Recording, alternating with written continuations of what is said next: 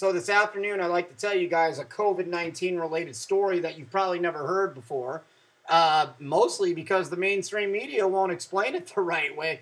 So in, tw- in, uh, in 2018, I had what was called a cervical spine compression. And basically, what happens is, see, we have discs.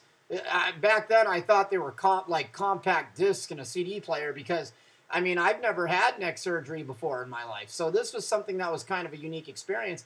Anyway, long story short, uh, my C3-4 uh, cervical disc, not the actual spinal cord itself, but the disc was somehow compressed. It was being smashed against itself. It, it, look, again, I am not a spine specialist, so so please, please don't ask me how this e- even comes together.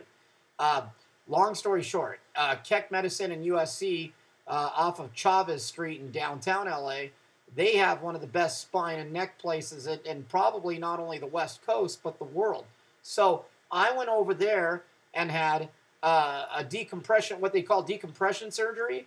So they took like a metal spacer or a plate, and, and it's not really that simplified, but I'm oversimplifying it. And they, they, they took pressure off that disc by inserting an artificial one, basically. So that took the pressure off the nervous system and allowed it to come back alive, and I've been pretty well ever since. That was now going on almost four years before you know. Here's my point. When I went to USC in 2018, I, I uh, was there having that decompression done with uh, with a doctor who was like the top of the line. I'm not going to say his name on, on the podcast because I just I, I don't think that's fair to him. But anyway, or his office, and, and it had nothing to do with the doctor. But but but then next thing I know, I, I'm I got I came home. I'm having fluid in my lungs. Well, that's obviously pneumonia. So long story short, I got pneumonia, and that was the first time I realized. And I don't know if it was like the first time in my natural lifetime or not. But what I started to realize is that, hey, these hospitals are are quite dirty actually. And, and tell me when you talk about like pneumonia. Oh, by the way, I was on Keflex for seven days that week, maybe five. And, and why? Because where I was getting the water in my lungs was from none other than the operating room. Okay? Uh, now, this remember, this is at USC. Uh, n- nothing to do with Keck, uh, medicine in particular, nothing to do with the, the spine doctor. But the operating rooms, to me, when I look back at it, see, I felt like the operating rooms were. I mean, I don't know if there's a difference from like downtown LA to the West San Fernando Valley or not. I don't know if that even really makes a difference. See, I think that Fox 11 and other mainstream channels do what is called racial profiling.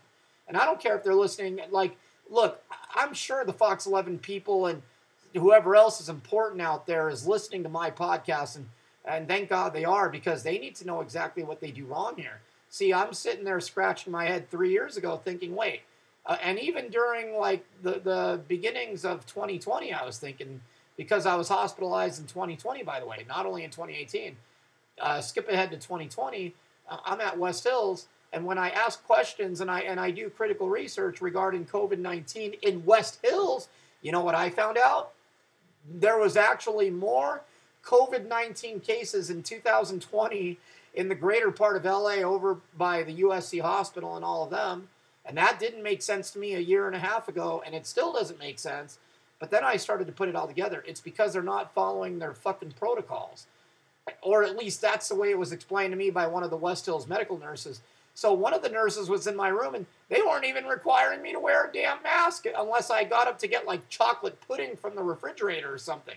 So I asked one of the the nurses that are in the room with me and the other guy like, "Hey, tell me, no offense, but what's the fucking difference? Like like I'm hearing on the news and I'm hearing even here in this hospital that there's more COVID-19 cases over by White Memorial and all of them than there are at some bougie ass fucking hospital like, okay, West Hills, for example. Oh, and don't forget the fact that Northridge, uh, man, I heard that there was even more COVID 19 cases from Northridge Hospital and Reseda and all them than there were from, say, West Hills or Calabasas or some uh, really top shelf part of the, of the valley. Okay, because now you're talking from central San Fernando Valley to the west. You know what the nurse at USC said? This is honest to God. I, would not even bother to record a podcast about this if this were not the God's honest truth. She said that the people over at White Memorial and USC and some of the more low end neighborhoods of Los Angeles, they had way more COVID 19 going around their facilities simply because They're not wearing the masks like they should be, and if they are, they're below the nose. Okay, that, I'm like, okay, well that could be. Uh, let's be racist about it and say that most of the Hispanics live in like Pacoima or MacArthur Park or somewhere like that.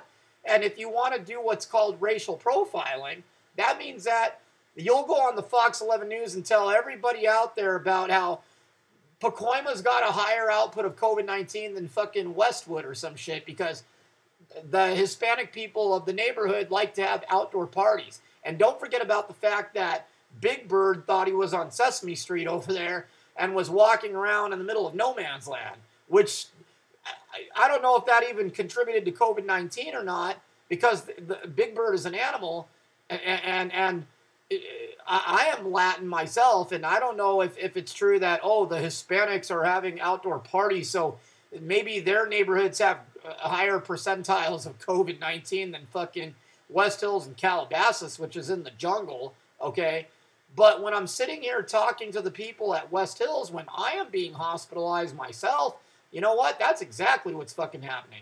It's racial, and I keep bringing it back to race, but it's not only race. Listen to me very carefully if you are streaming this.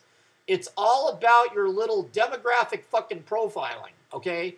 Because supposedly the people who live in the more downtrodden neighborhoods, they're they're just not following the appropriate protocols, or there's some shit they're not doing right, and they're in the orange and the and the purple and the green tiers, and we're not. Okay, well that's racial and demographic profiling if my ass ever fucking heard. And now I see that it, you know. It, when you say like why why are all, they keep focusing on the black neighborhoods, the Latin neighborhoods. They know exactly they know exactly what they're doing. And you know what? I just think that hospitals and convalescent centers are not following health organization protocols even nearly as much as they should be. I don't hey look, I don't even feel like they have the, the cleaning solutions, the robots, the technology, the the Wi-Fi network. No, I think hospitals are pretty clean, just not clean enough. I almost died of, of double pneumonia from getting my neck decompressed. But uh, now here's the best part. I could have dropped dead. And the best part is that the fuckers at the hospital could have written the word COVID 19 on the death report. And guess what that is? Bing, bing, bing, bing, bing. Hashtag insurance fraud, motherfuckers. Because that's exactly what they're committing. Okay? And guess what? Medi Medi, they're making booky ass, banky ass fucking money off that. And you're not.